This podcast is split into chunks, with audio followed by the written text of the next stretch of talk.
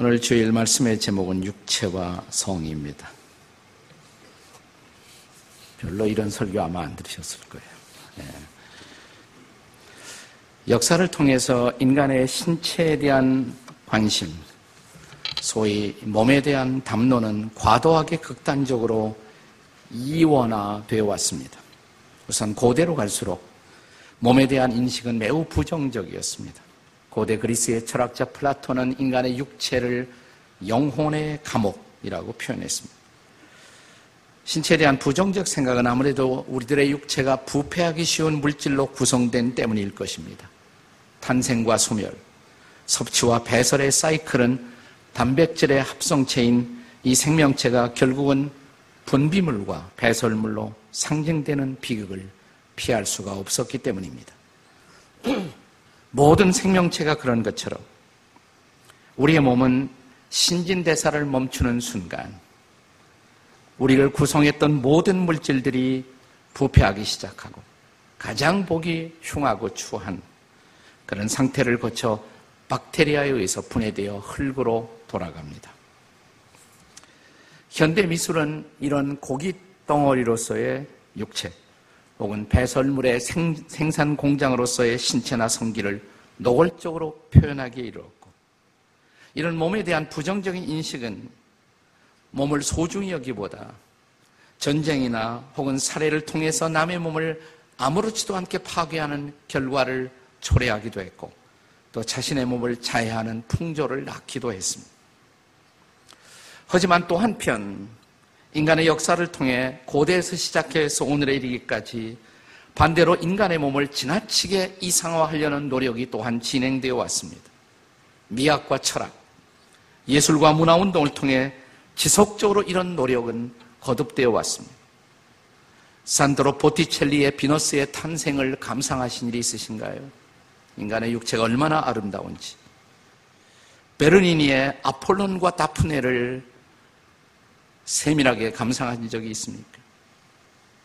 느누아르의 아름다운 누드화를 감상하신 일 있으신가요? 이건 안 보여줘요. 시험에 들지 않을 것만 보여드립니다. 몸은 더 이상 억압돼야 할 정신의 감옥이 아니라 이 세계를 인식하는 창문이기도 하고 자기 주체의 정체성을 대표하는 가장 소중한 마당으로 인식되어 온 것입니다. 프로이드는 인간의 몸 안에 감추어진 성의식이야말로 우리들의 모든 성취의 가장 중요한 동기가 된다라고 선언했습니다. 얼굴을 몸의 거울로 믿는 우리 시대의 사람들에게 일어나고 있는 오늘날의 과도한 성형 열풍, 보디빌딩, 스포츠 스타들의 상품화, 얼마 전에 있었던 겨울 스포츠에 꽂힌 피겨 스케팅이 보여주는 아름다운 몸의 미학, 몸의 건강을 모티브로 한 거대한 헬스 산업, 그리고 몸을 도구로 사용하는 권력의 성취들을 통해서 우리의 몸이 지나치게 또한 이상화되는 경향도 볼 수가 있습니다. 그렇다면 성경은 우리 몸에 대해서 어떤 관점을 갖고 있을까요?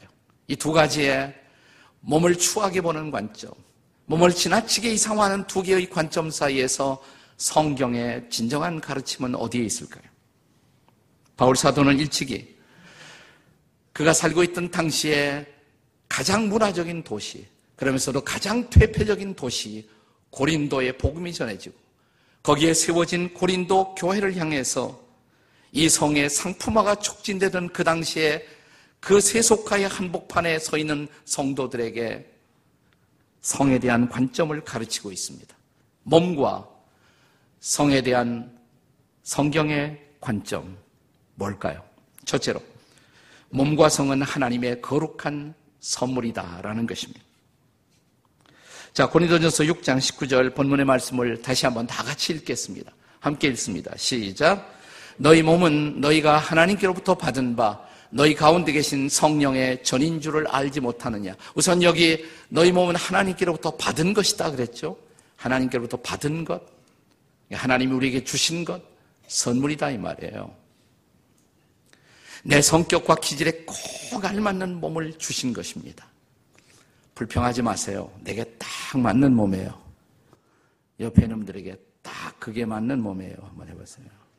예, 고치려고 할 필요 없어요. 그대로가 하나님이 주신 선물이에요. 또 하나의 강조점이 있습니다. 성령의 전이라는 것입니다.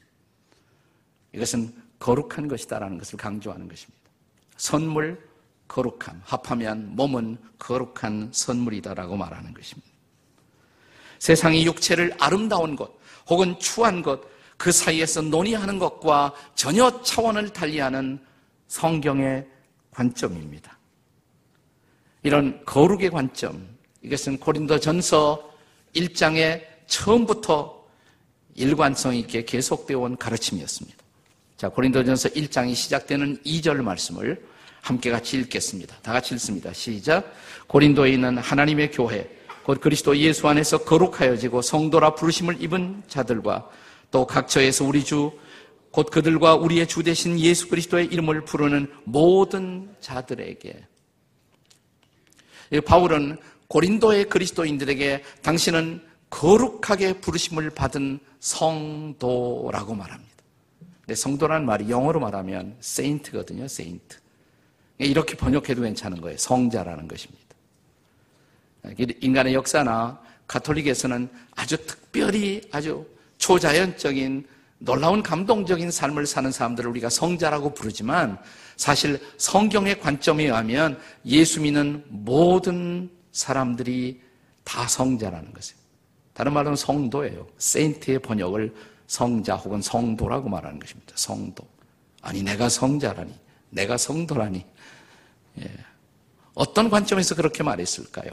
그것은 나 자신이 어떤 다른 사람보다 뛰어난 사람이라서 주님이 그렇게 말씀하셨을까요? 사실 그 당시에 고린도 교회 성도들의 도덕적인 상태는 다른 교회들과 비교해서 전혀 나을 바가 없었습니다. 아니, 가장 나빴습니다. 사실 도덕적인 상황에 있어서. 이런 영적으로 도덕적으로 고전하는 고린도 교회 성도들에게 쓰여진 편지가 고린도 전서. 그래서 고린도 전서를 쉽게 우리는 고전 이렇게 말하는 것입니다. 무슨 말인지 못 알아듣는 거예요. 예. 예. 고린도 성도들은 결코 도덕적인 성도들이 아니었어요. 그럼에도 불구하고 바울은 그들을 성도라고 말합니다. 성도. 왜 그랬을까요? 그들이 다른 사람보다 뛰어난 어떤 도덕적인 탁월성이 있어서가 아니라 그들이 예수 그리스도를 영접했다면 그들 안에 거룩하신 분이 거하시기 때문입니다. 우리가 예수님을 구주와 주님으로 영접하는 순간부터 거룩하신 주님이 내 안에 거하시는 거 믿으십니까? 그걸 보고 나를 성도라고 말하는 거예요. 성도. 네. 그때부터 나는 이제 나를 그렇게 거룩히 여겨주시고 그리고 내 안에 거하시는 그분의 뜻을 따라 내 몸을 사용할 수 있어야 한다는 것입니다. 같은 개념에서 성전이라는 단어가 쓰여지는 것입니다. 여러분, 우리가 교회 예배가 휘집되는 건물을 우리는 보통 성전이라고 말합니다. 그렇다고 그 건물이 뭐 다른 건물하고 비교해서 뭐 건물의 자질이나 건물의 어떤 특수성이 있어서 그렇게 부르는 것일까요? 아니죠. 그 안에 그들이 예배할 때 우리 중에 계시는 거룩한 하나님의 임재 때문에 그 예배의 처소를 성전이라고 부르는 것입니다. 이 건물은 주일 이외에는 다른 학교의 용도로 쓰여지지만 그러나 오늘 예배드리는 이 순간 두세 사람이 함께 모인 곳에 함께 하신다고 약속한 그분, 그분이 우리 가운데 지금 거하신다면 이곳이 바로 성전인 거 믿으십니까? 마찬가지 이유에서 우리의 몸이 성전이라는 것이에요. 우리의 몸이. 예수님이 우리 안에 거하신다면 나의 도덕적인 상태와 상관없이 나는 여전히 성전인 것입니다. 사랑하는 여러분, 내가 그 거룩한 분을 모시고 살아가는 존재가 되었다는 것. 따라서 그분을 모시고 있는 내 몸은 이제 하나님의 뜻을 위해서 사용될 수 있어야 하는 것. 그런 의미에서 성도들의 육체는 거룩한 선물이라고 말하는 것입니다. 자, 따라서 이 거룩한 선물인 육체를 관리하고 가꾸는 일, 엑서사이즈 하는 것. 좋은 일이에요. 그것은 필요한 일입니다. 성경은 결코 그것을 반대하지 않습니다. 그리고 이 육체의 소중한 한 부분인 성도 마찬가지인 것입니다. 하나님의 창조적인 계획을 이루기 위해서 하나님은 인간을 남자와 여자로 만드시고 그들을 부부로 연합하게 하셨습니다. 하나님이 아담을 창조한 다음에 마침내 그의 짝이 될 하와까지 창조하시고 그들이 연합되는 모습을 보면서 하나님의 창조의 마지막 마무리 순간에 하나님은 이렇게 말씀하십니다. 보시기에 심히 좋았더라. 성은 거룩하고 좋은 것입니다. 왜냐하면 이 하나님의 거룩한 창조의 계획 안에서 포함된 요소이기 때문에 그렇습니다. 그러므로 육체와 성은 거룩하신 하나님의 선물인 것입니다. 오늘 성경이 가르치고 있는 몸과 성에 대한 성경의 관점, 두 번째로 몸과 성은 우리 자신의 소유가 아니라는 것입니다. 오늘 19절 말씀에 뭐라고 그랬어요? 너희는 너희 자신의 것이 아니라 그랬습니다. 왜 우리의 몸이 우리 것이 아니라고 말합니까, 성경이? 우리가 예수 그리스도를 우리 안에 영접했다면 그리스도의 영이 하나님의 영이 우리 안에 거하신다면 그 영을 모시고 있는 우리의 육체는 이제 그분을 위해서 사용돼야 할 몸이라는 것입니다. 그분의 것이에요. 예수님이 내 인생의 주인이 되었다면 그리고 주인 되신 그분을 내 몸 안에 모시고 있다면 이 몸은 누구 거예요? 주님 것이죠.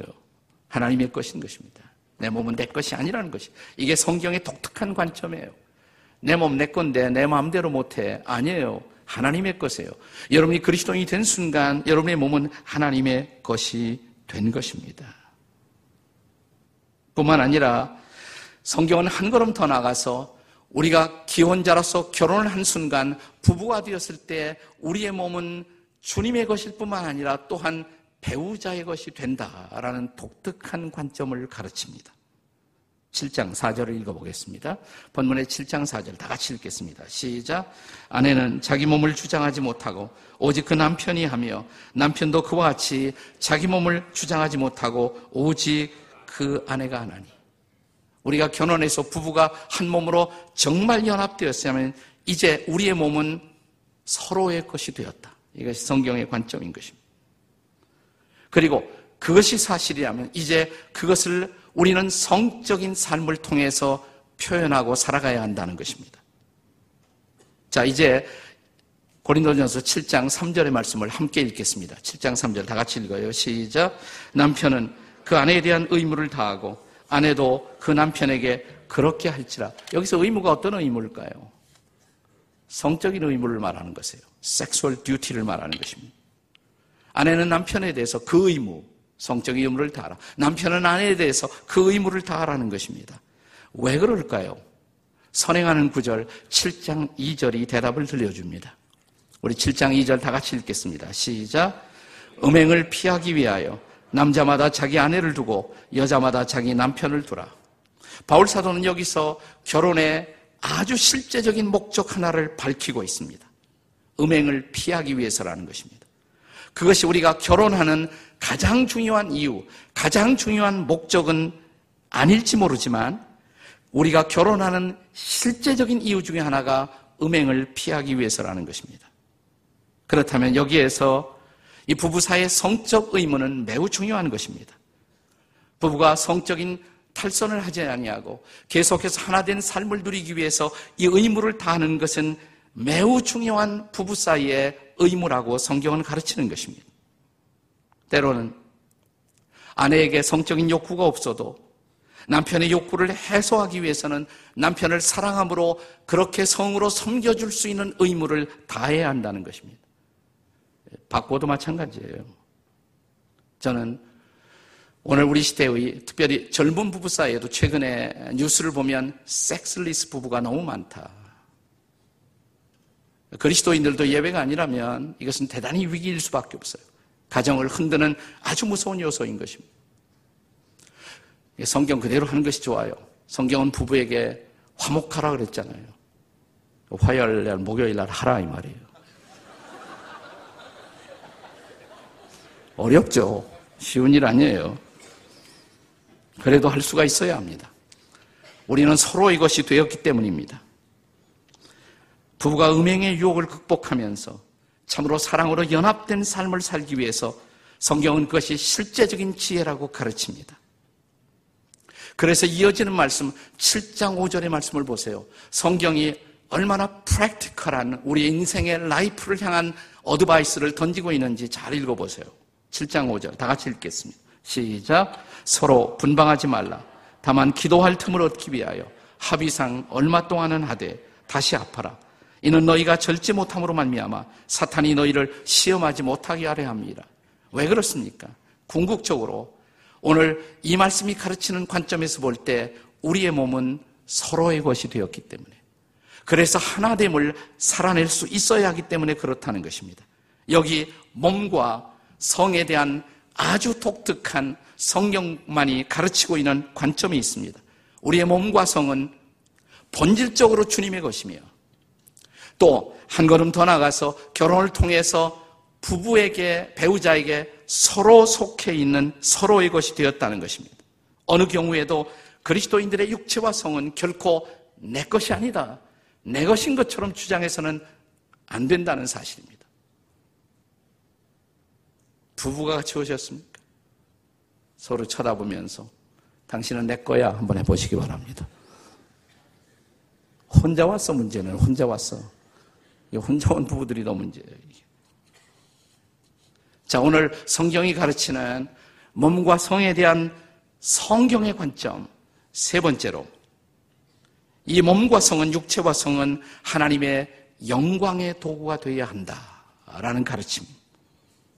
저는 오늘 본문 6장 20절이 오늘 텍스트의 핵심적 결론이다 이렇게 생각을 합니다. 같이 읽겠습니다. 시작. 값으로 산 것이 되었으니 그런즉 너희 몸으로 하나님께 영광을 돌리라. 네, 값으로 산 것이 되었다 무슨 말이에요? 예수님이 피 흘려 피값으로 우리의 몸을 하나님의 목적을 위해 쓰도록 다시 회복시켜 주셨다. 인간의 몸은 언제나 두 개의 기회 앞에 서 있습니다. 성경은 그것을 불의의 기회, 의의 기회. 우리의 몸은 불의의 도구로 혹은 의의 도구로 불의의 병기, 의의 병기로 쓰여질 옵션, 그 가능성 앞에 항상 우리의 몸은 놓여 있다는 것입니다. 로마서 6장 13절을 같이 읽겠습니다. 시작. 또한 너희 지체를 불의의 무기로 죄에게 내주지 말고 오직 너희 자신을 죽은 자 가운데서 다시 살아난 자 같이 하나님께 드리며 너희 지체를 의의 무기로 하나님께 드리라. 우리의 지체가 몸이 의의 도구, 의의 병기, 의의 무기가 될 수가 있어야 한다는 것입니다. 하지만 실제로 지나간 세월 우리의 인생 속에서 우리는 자주 우리의 몸을 불의한 도구로 사용하지 않았습니까? 그것이 우리의 죄의 실존인 것입니다. 바로 그런 우리를 위해서 하나님이 예수 그리스도를 보내시고 우리의 죄를 우리의 불의를 짊어지고 십자가에서 나 대신 하나님의 진노를 받으시고 거룩한 피를 흘리심으로 나는 그 피로 죄 사함 받고 이제 새롭게 회복되었다는 것입니다. 이것을 성경은 가리켜 값으로 산 것이 되었으니 그렇다면 이제 그리스도의 피값으로 용서받아 새 사람이 되었다면 이제부터 우리의 몸으로 하나님께 영광을 돌릴 수가 있어야 한다는 것입니다. 그러나 우리가 정말 우리의 몸으로 하나님께 영광을 돌리기 위해서는 주님이 얼마나 우리를 사랑했는지 나는 그 깊은 주님의 사랑에 붙잡히지 않으면 안 됩니다. 내가 얼마나 그 사랑에 붙잡혔느냐, 그 사랑 앞에 항복했느냐에 따라서 하나님께 영광을 돌리는 다시 말하면 우리의 몸이 그 하나님의 영광의 목적을 위해서 사용될 수 있느냐가 결정될 것입니다. 최근에 전 세계적으로 진지한 그리스도인들 사이에 화제가 되고 있는 책이 한권 있습니다. 뜻밖의 회심이라는 책이 있습니다. 한국말로 번역이 되었습니다. 뜻밖의 회심. 이 책의 저자는 동성연애자입니다. 그녀는 28살에 자기가 레스비언임을 공개적으로 선언했고 36살에 뉴욕의 명문대학 시라큐스 대학의 종신 교수가 되었습니다. 영문학과 여성학을 가르치던 여인이었습니다. 프로이드, 헤겔, 마르크스, 다윈의 세계관을 추종했던 그녀는 레스비언 파트너와 함께 부부가 되어 살아가며 에이스 관련 퇴치 활동, 아동 보건, 문맹 퇴치, 환경운동에 헌신하던 일종의 좌파 지식인이었습니다. 그녀는 동생의 자들에게 쏟아지는 증오의 정치학을 연구하기 위해서 그리고 우파의 공격 앞에 타격을 가하기 위해서 1997년 어느 기독교 유명한 우파 잡지에 우파의 동성애를 반대하는 논리를 반대하는 글을 기고합니다. 이 글은 굉장한 센세이션을 일으키고 수없이 많은 편지를 받습니다. 그 편지를 두 개의 박스를 장만하고 박스 속에 다 집어넣었어요. 하나는 열렬하게 그녀를 반대하는 그런 글들. 또 하나는 그녀를 지지하고 그녀를 돕겠다는 그런 글들. 양쪽으로 수많은 편지들이 날아들었어요. 그런데 그 중에서 한 편지가 그녀의 시선을 사로잡았습니다. 그녀는 이 편지를 이쪽에도 이쪽에도 넣을 수가 없었다고 말합니다. 목사님으로부터 온 편지였습니다. 너무 친절한 편지였습니다. 전혀 그 편지에 공격성이 없었습니다. 그러나 그는 질문을 하고 있었습니다. 그녀의 논리의 근거가 무엇인가를 아주 친절하게 묻고 있었습니다. 그리고 이 질문에 직접적인 대답이 필요하다면 언제든지 만나서 대화하고 싶다는 편지였습니다. 그는 한동안 그녀는 그 편지를 들고 고민을 합니다. 어떻게 할까? 드디어 만나기로 했습니다. 연락을 하자 집으로 오라고 말합니다.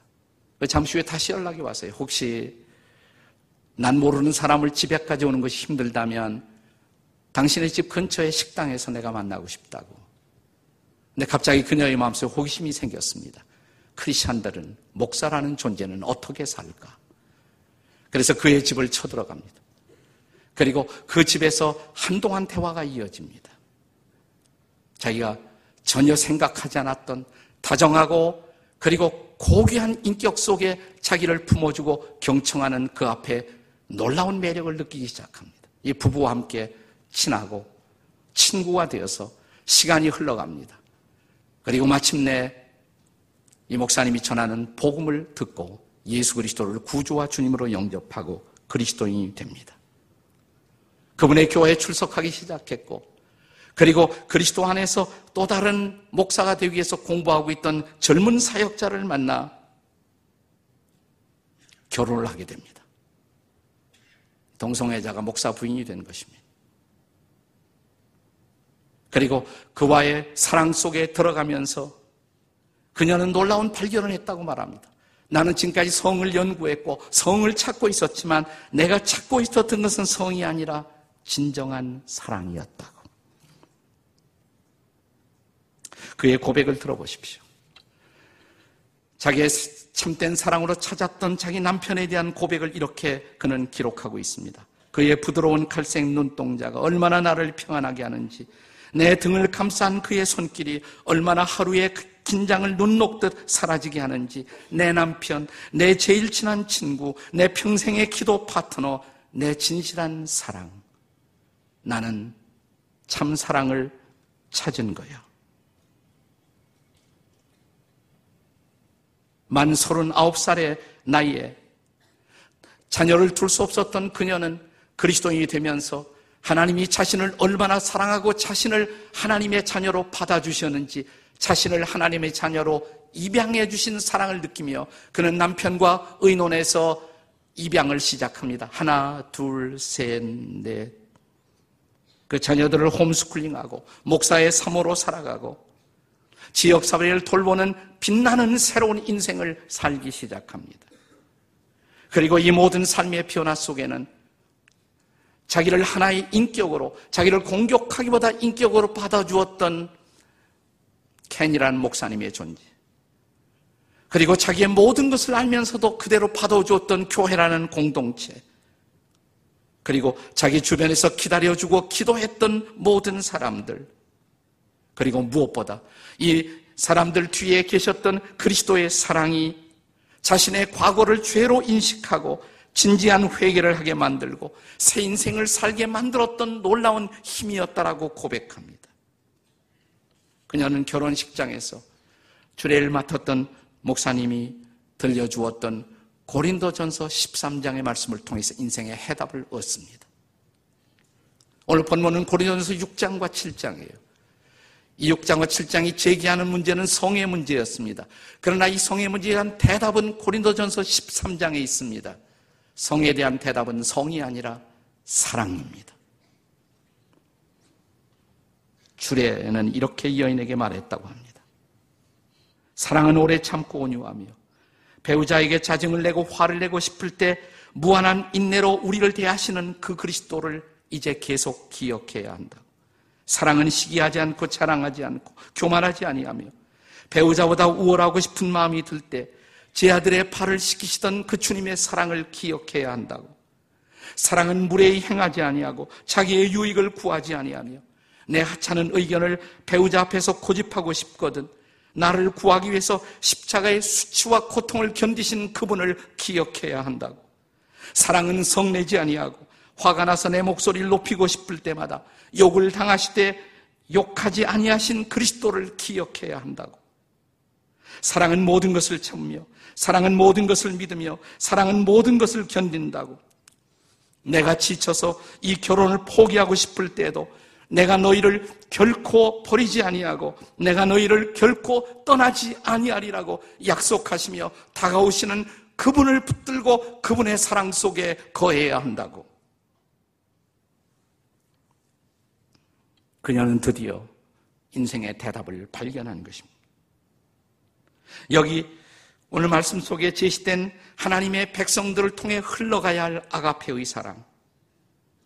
그것이 그녀가 찾고 있던 삶의 문제에 대한 대답이었습니다.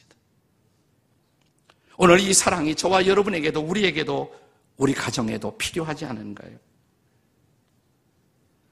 그래서 마침내 이 사랑이 우리를 다시 한번 붙들 수 있다면 그리고 이 사랑을 보여주신 십자가 앞에 남편과 아내가 함께 무릎 꿇을 수가 있다면 그분의 용서를, 그분의 사랑을 지금도 부어주시는 그분의 지속적인 사랑을 공급받을 수가 있다면 이제 우리의 몸과 성은 하나님의 영광을 위한 새로운 도구가 될 것입니다.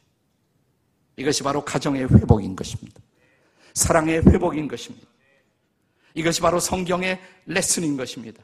오늘 성경이 가르치는 이 진정한 아가페 사랑의 거룩한 능력이 저와 여러분의 가정에 우리 부부 사이에 그리고 우리 평생의 삶의 길에 오늘 주의 거룩한 성령으로 임하시기를 주의 이름으로 축원합니다.